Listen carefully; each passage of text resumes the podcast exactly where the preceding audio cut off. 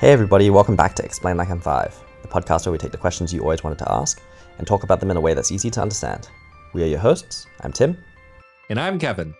So, Kevin, today we're talking about a popular drink, maybe for five year olds, but for adults and all ages alike, uh, and that is Coca Cola.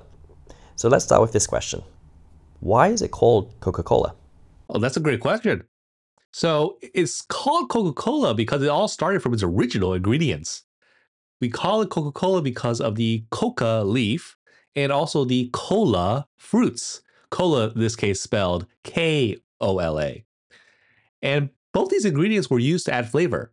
So it was Frank Robinson, who was the original bookkeeper of the company, who suggested the name Coca Cola with two C's because he thought using the letter C twice would look better than if they had used a K for the cola word.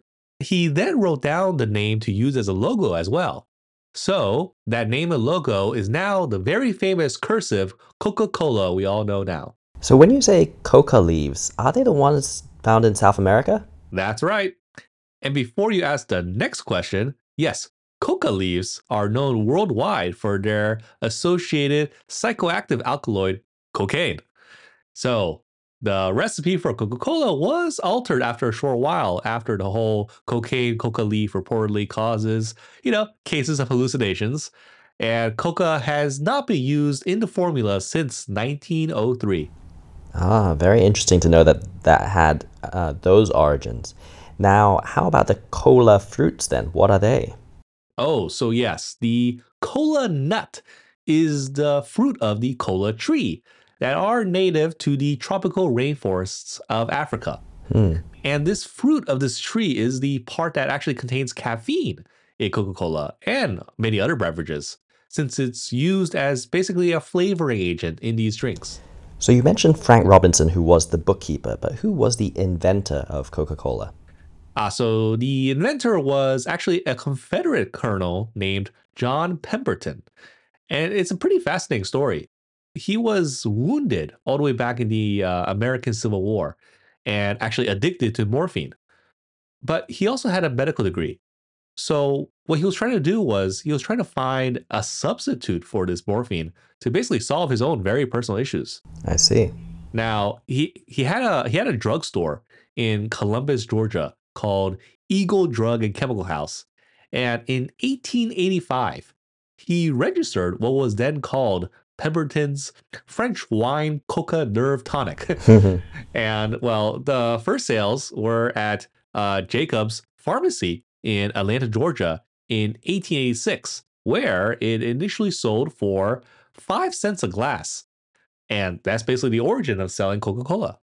It sounds like it was much more a medical uh, and medicinal drink at the time, not really a fizzy drink. Good point. It was actually marketed as Coca Cola the temperance drink, which actually appealed to many people as the temperance movement enjoyed wide support during this time. Uh, temperance, in this case, was trying not to drink alcohol. That's right. So the fizzy drink part came in because all these drugstore soda fountains were very popular in the US during, during the time.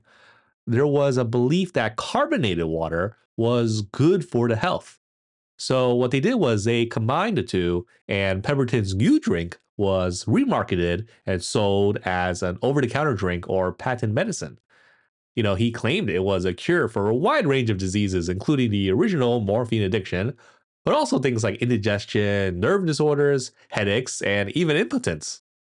Now, Coke is known not just for its secret formula, uh, but also for its advertising. How did that come about? Did Pemberton just have a knack for marketing? Oh no, no, that wasn't uh, Pemberton. What happened was a few years after he invented it, Pemberton sold Coca-Cola's recipe and ownership rights to a businessman uh, called Asa Griggs Candler. And it was this Candler fellow whose marketing tactics eventually made Coca-Cola into the dominant soft drinks company we know about today. And so the formula and brand, right, they were sold, can you believe it, for the grand sum of $2,300. And that's when Asa Griggs Candler uh, incorporated the Coca Cola Company in Atlanta, Georgia in 1892. I mean, even in today's dollars, that's roughly about $71,000. Wow, I guess he spent more on the marketing and the advertising than on the formula itself. Oh, yes, yes, he did. You know, Coca Cola's advertising is just pervasive. In fact, one of the early stated goals was to ensure that everyone on earth can drink Coca Cola as their preferred beverage. So there are lots of examples where Coca-Cola's advertising has significantly affected American culture, even in, you know, in the past century.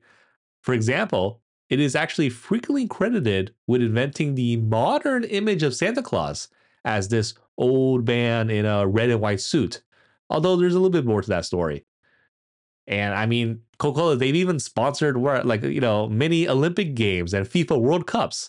And it's just been a big part of sports worldwide around the globe. That's right, and they have many Hollywood and music kind of hits that are associated with them too. Oh, that yeah, that's a pretty fun fact.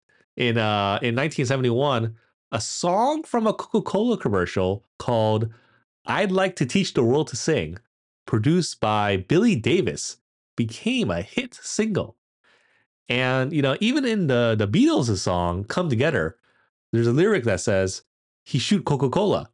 Right? mm-hmm. David Bowie, George Michael, Elton John, and Whitney Houston. They've all helped promote Coca Cola in some way or fashion. And how do we get the nickname Coke? Oh, yeah, that shorthand, it came in 1941. That year saw the first use of the nickname Coke as an official trademark for the product.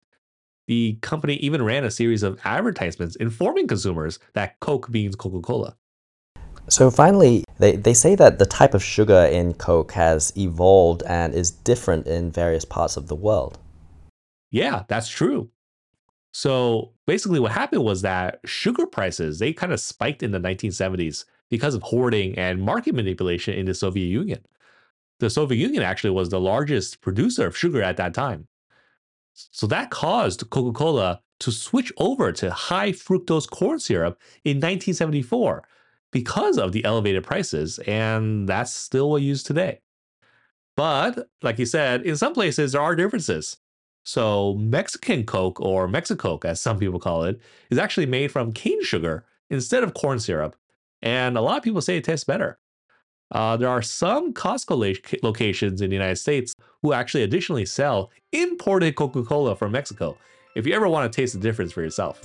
Fascinating. Now we know all about Coca Cola. Did you learn something new? If you did, send us an email. We are at eli5thepodcast at gmail.com. We love hearing from you, especially when you've got suggestions for us. As always, thanks to the community at r slash explain like I'm five, and we will see you all next week.